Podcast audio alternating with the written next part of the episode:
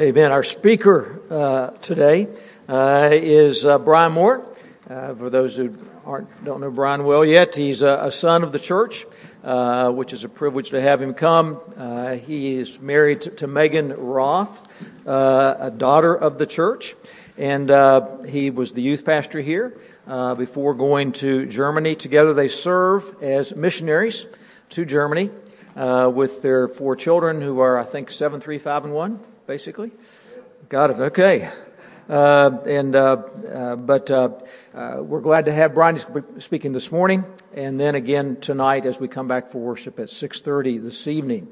Uh, so urge you to be here again tonight as we worship the Lord together. But Brian, if you'll come and bring the word. Thank you, Pastor John, and thank you all for the unique blessing and privilege it is to be with you this morning. If you would, open your copy of God's Word to 2 Corinthians chapter 9. We're going to be continuing what we've been hearing about for several weeks now, actually, as we consider engaging until He comes. The last few weeks, Pastor John has been casting a vision for us about what missions truly is. And last night, Dee cast a vision for us of what partnerships were. Among many things, you probably saw that not only do partnerships yield great things, but youth ministry tends to steal the hair from the youth pastor. So, Travis, look out. But it's been a wonderful weekend. I do hope that you've been able to be a part of it and able to be blessed as a result. I know that my family and I certainly have been. But this morning we're going to continue and we're going to cast a vision for giving, giving to missions. So, with that, let's approach God's word and let's hear what the Lord Himself says to us. This is 2 Corinthians chapter 9, verses 1 through 8, and this is the Word of God. Now it is superfluous for me to write to you about the ministry for the saints, for I know your readiness, of which I boast about you to the people of Macedonia, saying that Achaia has been ready since last year, and your zeal has stirred up most of them. But I'm sending the brothers so that our boasting about you may not prove empty in this matter, so that you may be ready as I said you would be. Otherwise, if some Macedonians come with me and find that you are not ready, we would be humiliated, to say nothing of you, for being so confident. So I thought it was necessary to, to, urge brothers to go on ahead to you and arrange in advance for the gift that you have promised, so that it may be ready as a willing gift, not as an exaction. The point is this whoever sows sparingly will also reap sparingly and whoever sows bountifully will also reap bountifully. Each one must give as he has decided in his heart, not reluctantly or under compulsion, for God loves a cheerful giver. And God is able to make all grace abound to you, so that having all sufficiency in all things at all times, you may abound in every good work. Say with me, please. The grass withers, the flowers fade, but the word of our God will stand forever. Let's pray. Father, as we hear from you now, truly we could sit down and be done. We have heard your word. I pray that as that word goes out, it would accomplish the exact purposes for which you've sent it this morning. I pray, namely, Lord, that it would convict us, each one of us individually, in the unique ways that you know we need conviction. All of us, Lord, are blind to the certain ways of worldliness within our hearts. All of us, Lord, have blind spots this morning that we're allowing to persist. I pray that you would convict us by your word, pierce us with the word of life, and bring us to life. At the same time, Lord, give us grace. Many of us this morning are discouraged or frustrated, or life is overwhelming. Many of us this morning, even as we already heard the word give, are overwhelmed or frustrated at the idea. Encourage us with the gospel this morning. Remind us of yourself. And I pray that in both things and in more, you would be glorified. I ask this in your name. Amen. Master, what are we going to do? What are we going to do? This was this, this question that Elisha's servant came to Elisha with on a morning where he caught a very unexpected sight. Some of you may remember the story in 2 Kings 6. If you don't, I encourage you to read it. It's one of my favorite. Elisha and his servant have spent the night in Dothan. And unbeknownst to them, the king of Aram has sent his army to surround the city in the midst of the night. Chariots, soldiers, bows and arrows, swords, everything. And they intend to kill Elisha and his servant. There's no escape, none whatsoever. And so, rightly so, Elisha's servant, having woken up first, sees the city surrounded, sees there's no escape, says, What are we going to do? What are we going to do? Elisha, though, has a different response. His first response is, Don't be afraid. Those who are with them are less than those who are with us. Those who are with us are more. Now, I don't know how much time passes between that verse and the next verse. I like to think that Elisha's servant stared at Elisha and said, What are you talking about? It's just the two of us. How could you possibly say there's more people with us than with these guys? Have you seen the army surrounding the city? Have you seen what they've come to do? But then we read in verse 17 that Elisha prayed and said, Lord, open his eyes. Open his eyes that he may see. And we were told, the Lord opened the eyes of the young man, and he saw. And behold, even though the city was surrounded by an army, on the mountains surrounding the city, there are armies and chariots of fire. I put this to you today because far too often I think this story can characterize the modern church, particularly as we engage in missions. We are surrounded, no doubt. We are challenged. The world, Satan, and our flesh are seemingly always launching sneak attacks on us. And we know this. This isn't just true for missionaries or even in missions, this is generally true of the Christian life. They come at us in the ways we least expect, right? They attack our families, they attack our health, they attack our minds, or even our security and our confidence in the Lord. And their tactics are endless, they're never routine. Satan can attack in the name of evil but he can also disguise himself as an angel of light. And far too often, when we see the challenges put before us, we fret. We ask, What are we going to do? My call to you this morning from God's Word is to open your eyes. Open your eyes and see things as God sees them. As we've heard about the vision for missions, as we've heard about partnership in missions, and as we approach giving in missions this morning, May we see things as God sees them. Because imagine with me, just for a moment, dear friends, what would this church look like? What would the churches abroad that many of you represent look like if we just opened our eyes to the chariots of fire? If we, with eyes of faith, viewed the challenges of our life and confronted the challenge of life with this same calling through these same lenses of Scripture through the lenses of God's glory and God's power and God's majesty, God's might and God's riches. Well, how different would our homes, our families, our neighborhoods, our workplaces, our churches, or even the nations look if we open our eyes? Far too often we set our eyes on the trouble before us and fail to acknowledge or let alone trust in the Lord. Far too often we walk by sight and not by faith. Far too often we set our minds on the things of earth rather than the things above. This is a recurring biblical theme, though, is it not? It's certainly persistent and important in Paul's message to the Corinthians that we're set before today.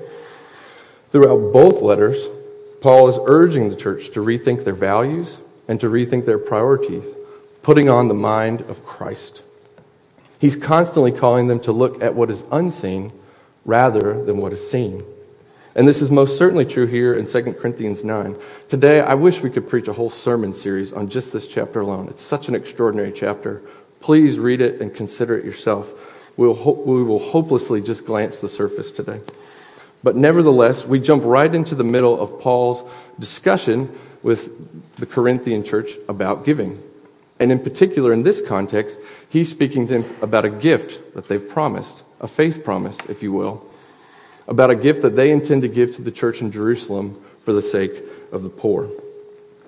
And consistent with Paul's call for the church to remember and to fix their eyes upon the things that are most valuable, Paul's premise here is simply you guys are going to give to the things that you think are valuable. You're going to give to the things you think are valuable. Just for reference, just so we have an idea of where we are in the text today, 1 Corinthians, or 2 Corinthians 9 rather, breaks down really simply like this. The first five verses that we read are the need to give. Paul's reminding the Corinthian church of their need to give. Verses 6 through 9 are why they give. Why should they give? And verses 10 through 15 are the benefits that would come from giving. And for our time today, I believe it's most important for us to focus on why. And that's for several good reasons, but the most important of which is because I believe there's a lot of parallels, particularly in the first five verses, between the church at Corinth and the church at Chestnut Mountain. Let me give you the context. Paul's invested a lot in this church. Second Corinthians is actually his fourth letter to the Corinthian church, and it's preparing them for his third visit. This is not how Paul spends his time with all of the churches. Paul is speaking to a group of people that he knows very well and that he loves very much. He knows their strengths, he knows their weaknesses, he knows their inclinations and their tendencies, and he has seen their sin and he's seen their triumphs, their sanctification. And so, among all the things he knows, he knows that Corinth is a giving church. This is why he says in verse 1 with confidence, It's superfluous for me to write this to you. In other words, it's pointless, it's redundant, it's totally unnecessary to say what I'm about to say because he knows them. And in addition to knowing and loving this church, he also has already talked about giving, if you read 1 Corinthians 16. He's already sent Titus and a group of brothers to collect the gift, so it's kind of a moot point. And he's seen progressive sanctification in the life of Corinth and giving coming alongside that. And so we have to ask the question why does Paul still talk about it then? Why write? It's superfluous for me to say this, but then still talk about it. I believe it's because Paul, in his love for the church, also knows that there's danger lurking around the corner, as there is any time we talk about giving. And the danger is not robbers or thieves. It's not a financial meltdown or a stock market collapse. It's far more sinister and subtle than that. It's the danger of worldliness, of seeing church, or even in this case, the specific opportunity to give, wrongly. And while Paul sure is a little concerned that they might not actually follow through with the gift that they've promised. And he certainly is a little concerned that that would have an effect on the regional churches, namely Macedonia. Paul, here, as a, any good pastor, is far more concerned with the way in which they give, not the giving itself. Paul is cautioning them and caring for them, helping them to avoid any possible worldly reason for giving. And I stand here with you because to me, this is an incredible parallel to Chestnut Mountain. Far be it from me this morning that I would stand up here and tell you, in the name of God, to give. Dear brothers and sisters, I know this church. I love this church. I've been attending this church for 25 years. I've been a member here for almost 22. I met my wife in this church. We were married in this church. Our families still attend this church. All four of my children were baptized in this church. That corner back there was my fourth grade classroom when I first began to attend here. Sarah Booker helped teach me in the kitchen in fifth grade because we didn't have any other classroom space until we built the new wing, which initially, Ben's, the door by Ben's office was to go outside. My first youth group meeting, as Dee mentioned last night, was with Dee and Emma Booker in the loft. Some of you might not even know we have a loft. We do, it's up there. There was only about eight of us at that time. And this church helped raise me. This church has invested in its children's and youth ministries for a long time. Not just money, but time and energy. And that has had a profound impact. It, it changed my life. This church has spent thousands of dollars to send my wife and I on short term mission trips around the world. Because of this church, Megan and I combined have had a chance to go on 33 combined mission trips. This church invested in me when I was just a young guy considering a call to seminary. And even paying most of my expenses to go to seminary. You allowed me to work here and work with your kids. Just throw that out there. And even now, this church is our backbone. It is our foundation for support.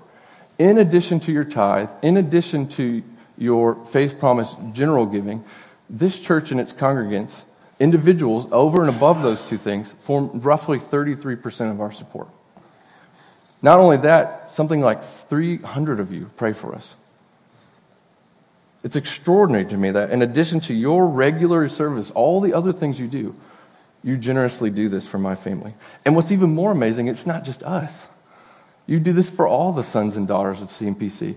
And I'm sure many of the other missionaries who didn't have the privilege to go up here would still say you do it for them. Who am I to stand up here and say, you need to give? You are a giving and generous church. You are a giving and generous church. And I commend you in the name of the Lord. It's okay to talk about good things sometimes in a sermon, right? I commend you in the name of the Lord for your giving and for your generosity. That being said, the call of Scripture today, though, like what Paul is concerned about for the church, is a call to do it rightly. And here, brothers and sisters, is where I think we need to spend the rest of our time. You know to give. And I have a good reason to believe that you know the benefits of giving if we were to spend time with that. But my burden for you today, as it is for myself, is that we would take a moment to fix our eyes on why. Why are we giving? Why are we doing all of the things that we do as a church? In other words, the question today is not if we should engage until he comes, but how. And for that, we're going to pull three principles from the text. Our first principle is probably no surprise to you it's that we are always tempted with worldliness. Make no mistake, worldliness is a form of eyesight.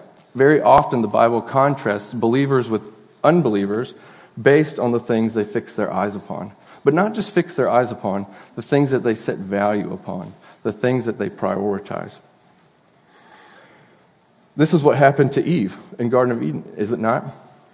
She heard God's word, she knew what God had said, but then she saw, she looked upon the fruit and saw, uh, quote, that it was a delight to one's eyes. She saw that the tree had become desirable. Satan had successfully tempted her to fix her eyes on the things of earth and not above. This is what happens to Achan in Joshua 7. If you don't know that story, I also encourage you to read it. God has specifically said not to take a single piece of plunder from Jericho. Achan does, and when he's found out, he describes his process of falling into worldliness like this. He says, I looked and I saw and I coveted and I took. That is the essence of worldliness. That is the temptation that, whether we realize it or not, we are faced with every single day. We see, we look, we may covet, and we may take the things of the Lord. Paul, as a good shepherd, warns his flock to fight the good fight, to fight this temptation. May, may I be very clear we all will be tempted to view our money, our possessions, and the very act of giving itself through worldly eyes. And this is why Paul says things like he does, for example, in verse 5, where he says, I want this to be a willing gift, not an exaction. If you have the NASB at least, it says, I don't want this to be out of covetousness. There's a lot to be said for that. But in effect, Paul says, I don't want giving to be a tax. I don't want you to feel like every time I show up, you got to fork over some money. That's not what this is about. This isn't us imposing a church tax on you. This is something entirely different. In the same way, your tithes shouldn't be just a rote 10% without thinking about it. Paul goes on in verse 7 and he says, You shouldn't give reluctantly. Some of your translations will say with grief or begrudgingly. You shouldn't give reluctantly. I dare say to you, if there's a moment where you say, Man, you know, this faith promise, that's great, but if I could have so used that to do X, Y, or Z, if that's your heart, don't do that next week. Don't give next week. Paul also says that we shouldn't give under compulsion. Don't be caught off guard next week and just say, oh, we got to fill up this card really quick. Don't be caught off guard by the faith promise. Consider it. Do what you have purposed in your heart, what the Lord has laid upon you. Because this, this list is by no means exhaustive, but what Paul is getting to, in effect, is the heart behind giving. How do we consider missions giving? It's certainly the Spirit's question to us as well. Equally applicable, we could really extend it to our attitude of missions on the whole. Is this a tax? Is the missions conference just a routine thing that we have to do because we're conditioned to obedience in it? Are we simply trying to uh, please missionaries and gain favor with other people? Is it something that you feel frustrated by or regret or feel forced into? Paul is preparing the Corinthians to give. And these questions are necessary in our own preparation as we approach Giving Sunday next week. But I also think that it's very important for us to go even further. We can't stop here. Right now, we're at the small branches on a very large tree, and we've got to get to the root. We've got to ask questions such as Is my participation in missions or ministry really an attempt to earn something from the Lord? Is my participation in missions just a consequence of actually something that's superstitious? Me believing that if I do participate, if I do give to the faith promise, well, God will care about me more. God will bless me more. Or worse, believing that if I don't, He's going to be mad at me. One of the most basic biblical principles that we find covering virtually every page of Scripture is that it's irrelevant how things appear on the outside. We see that constantly. What matters always in Scripture is the heart. And so it is with giving. Just to give you one example, in Matthew 6, what does Jesus tell the Pharisees about their fasting, about their giving, and about their praying? He said, Don't stand on the street corner and do it. Don't act this way and super spiritual in front of all these people so that you'll get your treasure. No, what does he say to do? How should we give? You should go into your room, you should go into the closet, and what you do in secret, you do unto me. Paul in verse 6 says, The point is this whoever sows sparingly will also reap sparingly, and whoever sows bountifully will also reap bountifully. He obviously has in mind here verses such as Proverbs 11:24 which says, "One gives freely and yet grows richer. One withholds what he should give and only suffers want." What's the message? Well, it's simple, church, and it's a message you've heard, but it's a message I nevertheless urge you to consider. Giving exposes our hearts. A joyful and generous person never lacks an opportunity to express their joyfulness and generosity. And a covetous person will never have enough. Our attitude towards money is little more than a revelation of our hearts. Generosity and joy beget joy. Withholding and hoarding beget lacking and wanting. God doesn't just want a giving person because any number of sinful and bad motives can lead us to give. God wants our hearts. He wants a people gripped by the gospel, a people who have set their eyes upon him. I was so blessed by the choir, and such a, I love how God always does this. It's the perfect verse for us to consider as we approach this. God wants a people fixed upon him. To be clear, we're not dealing with commands here, chiefly with commands here. Your participation in the faith promise or missions in any capacity isn't first a matter of obedience. Often we hear we've got to give or we've got to go or we're disobedient. But this is true for Christians. And this morning, let us fix our eyes first to that Christian side of it before we get into the obedient side of it. Here's what I mean. We'll take two examples, a positive and a negative. A couple weeks ago, Pastor John preached on Zacchaeus, so I won't belabor it. But just recall with me the story of Zacchaeus. Zacchaeus hears that Jesus is coming. He's excited to see who this guy is. But we remember he's a little dude, so he runs ahead, climbs up a sycamore tree, and waits for a view, waits to see Jesus. And what happens? Jesus comes, and rather than Zacchaeus just seeing Jesus, Jesus sees Zacchaeus, and he knows him. And he says, Jesus, or Zacchaeus, come down. I'm going to eat with you today. And what does Zacchaeus do? In his joy, he comes down and then voluntarily gives up half of his wealth. And in addition to voluntarily giving up his half of his wealth, he says, I'm going to pay back fourfold anybody that I've defrauded. In other words, he's going to do the law times four voluntarily. Why does he do that? Because he knows, or rather is known by, the Lord.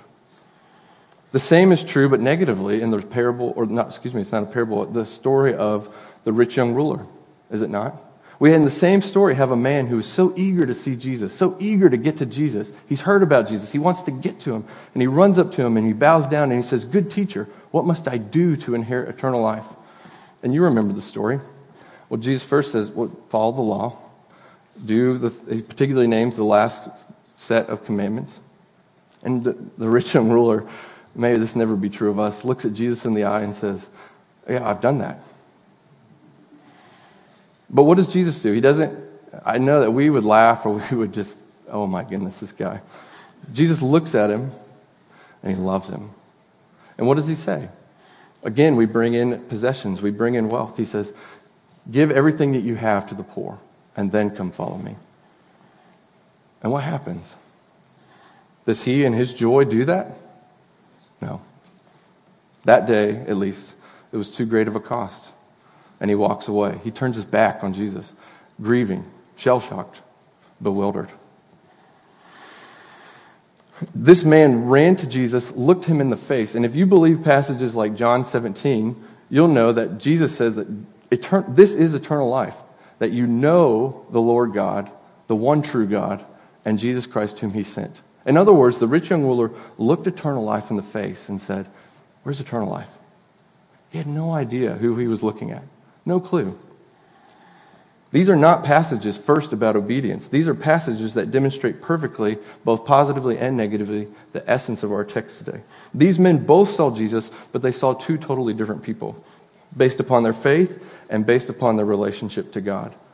Knowing God bears the fruit of joy and joyful giving.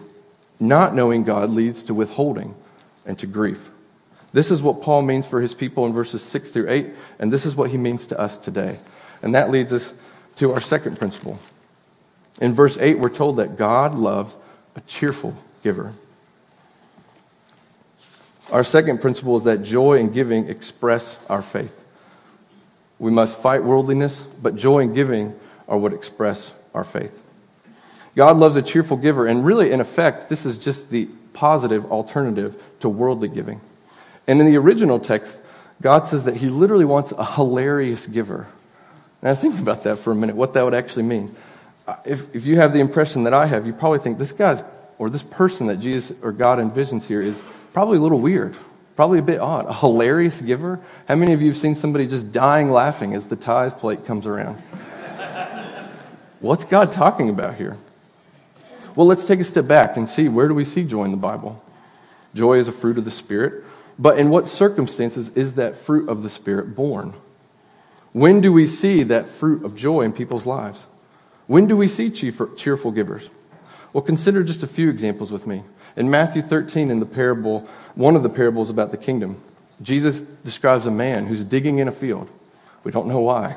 He's digging in a field and he stumbles upon treasure. And what does that man do upon seeing the treasure? He sells all that he, he joyfully, joyfully sells all that he has and buys the field. We got to hear a bit from Philippians last night, but what hap- what's the essence of Philippians?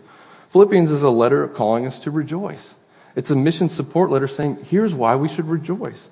But remember, where's Paul when he's writing this? He tells us in verse 12, we're going to hear a little more about that tonight. He's rotting in prison. He's rotting in prison, but he's still saying, Be joyful. I'm joyful because I realize that even as I sit here wallowing in this cell, God's still using me to advance the gospel. And because I'm here, so many others have been inspired to join the ministry. Not only that, I rejoice because I've found the surpassing treasure of Christ. I used to think it was all these worldly things of being the greatest Hebrew I could be, being the greatest Pharisee I could be. But now I've seen that all that's garbage. Not because it's necessarily bad unto itself, but because compared to the surpassing glory of Christ, that's worthless. I count everything as lost so that I can gain Christ, so that I may know him. In Hebrews 10, we hear about the church being persecuted, and we hear that they joyfully, joyfully accepted the plundering of their property. Their houses are being pillaged and burned, and they're joyful. Why? Because they know that they have a better possession, an, an abiding one. All through Hebrews 11, we see this. We see people behaving in weirdly radical ways. We get two examples in Abraham. Abraham leaves his city, his culture, his security, his identity, everything. Why? Because he sees a city whose foundation and builder and designer is God. Abraham's willing to give up Isaac, his one son, whom he had at a very old age when he was as good as dead. Why? Because he sees that God is even able to resurrect him from the dead. We're told that Moses gives up the riches and the prestige of Egypt for the reproach of Christ. Why? Because he was looking to the reward and seeing him who was unseen. Brothers and sisters, that's faith. It's always accompanied by joy, and it expresses itself very often in voluntary sacrifice and generosity. Because did you notice a pattern? These people aren't just crazy, they're not just weirdos. They're not people who just have some weird natural disposition to these things, or they're not just people that have a lower standard of life. Not at all. These people are not blind, they don't have a problem. These people have eyesight. These people are beholding the true glory of God and his power and his majesty and his riches. And these people behold that God is able to do all of the things that he said he would do. These people are beholding that the gates of hell will not prevail against the church. These people are beholding that no weapon formed against the church shall ever prevail. Why? Because they see King Jesus risen and they see that all authority in heaven and on earth has been given to him. And not only did they see that, they also see and know that he has said and is with them always to the very end of the age, that he will never leave them nor forsake them. John tells us this the way that we overcome the world is what? Our faith. Through eyes fixed on Christ. Jesus himself is the perfect example, go figure, of this. In Hebrews 12, we're told that for the joy set before him. In other words, because of what he saw ahead and all the joy that it would bring, he did what? He scorned the shame. He took injustice and humiliation and abandonment, the loss of all things, the pain, the brutality, the evil and eventually the death of a cross. And because he saw that he would sit down at the right hand of God, because he knew God, because he saw the power and the plan of God unto salvation, and joy, he endured all of these things. This is how we should approach giving, and this is how we should approach missions. There's really only one thing left to ask this morning, and I hope already you're asking it. How do I see those things? How do I look at life in this way? How do I see the real Jesus so that I too may share in the joys and the blessings with this confidence? Well, that's our last principle from the text, and it's simply this our eyes have to be made new. We must fix our eyes on Jesus. We must look to the Jesus of Scripture, look to him through the words of God, look to him through prayer, taking off the worldly blinders, praying that they would fall off as the scales fell from Paul's eyes praying and crying out that the worldliness must be removed from us. We must be a people first repentant and a people who know God before we could ever approach giving. As Ezekiel describes, we have set up idols in our hearts and put up stumbling blocks before our eyes. Our vision of God is blocked, and it's blocked by the things that we have put there. We must remember that Psalm 146 tells us that it's God who gives us sight. Our response must be as that of the blind beggar in Luke 18. You may remember this man. He hears, he's blind, he's sitting along the road, he has no hope. But he hears that Jesus is coming. And so, what can he do? How can he get Jesus' attention? Well, he shouts, he screams, Son of man, Son of man, have mercy on me. Have mercy on me.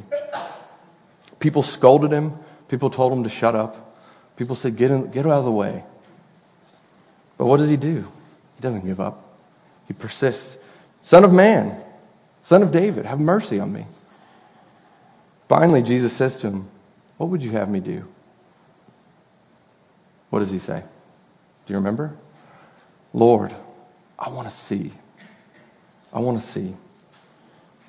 This must be our hearts. Shout to the Lord, I want to see. Not only do I want to see the gospel go forward to the nations, not only do I want to see the church victoriously triumph, I want to see you, God. I want to see your face. I want to see. As the great hymn says, turn your eyes upon Jesus, look full in his wonderful face, and the things of earth will grow strangely dim in the light of his glory and grace. Cry out for this amazing grace, and you'll see it, brothers and sisters. You will see the grace of God in the face of Jesus Christ. You will see, as Paul says in verse 8, that God is able to make all grace abound to you, so that having all sufficiency in all things at all times, you will abound in every good work. You will see the unstoppable armies of fire vanquishing the forces of hell. You will see the treasure buried just below your feet and you will joyfully sell all you have to buy it. Amazing grace, how sweet the sound that saved a wretch like me. I once was lost, but now I'm found, was blind, but now I see. Imagine with me once more what praying, what giving, what going could look like if we truly behold the glorious greatness of our God and Father, if we truly behold the glory of the gospel in the face of Christ. Imagine what it'll look like one day for the nations to gather before the throne of God and say, Glory, glory, glory unto the highest. Imagine what that will look like.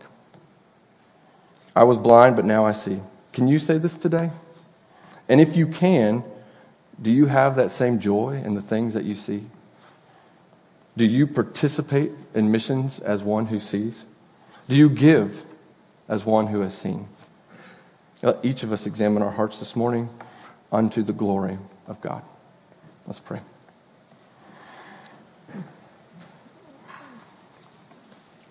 Father, we cry out with the beggars Lord, I want to see. Sure, we want to give. We want to offer up all that we have because of your name.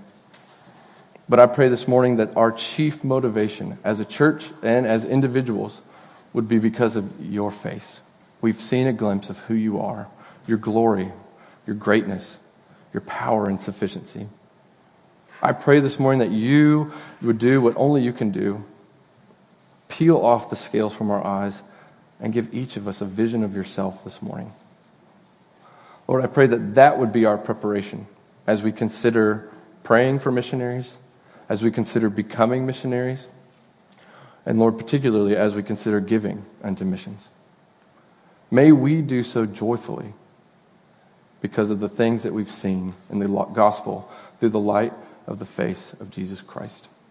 May that be true of each of us, and may we give and pray and go unto the glory of your name. I pray this in that name. Amen.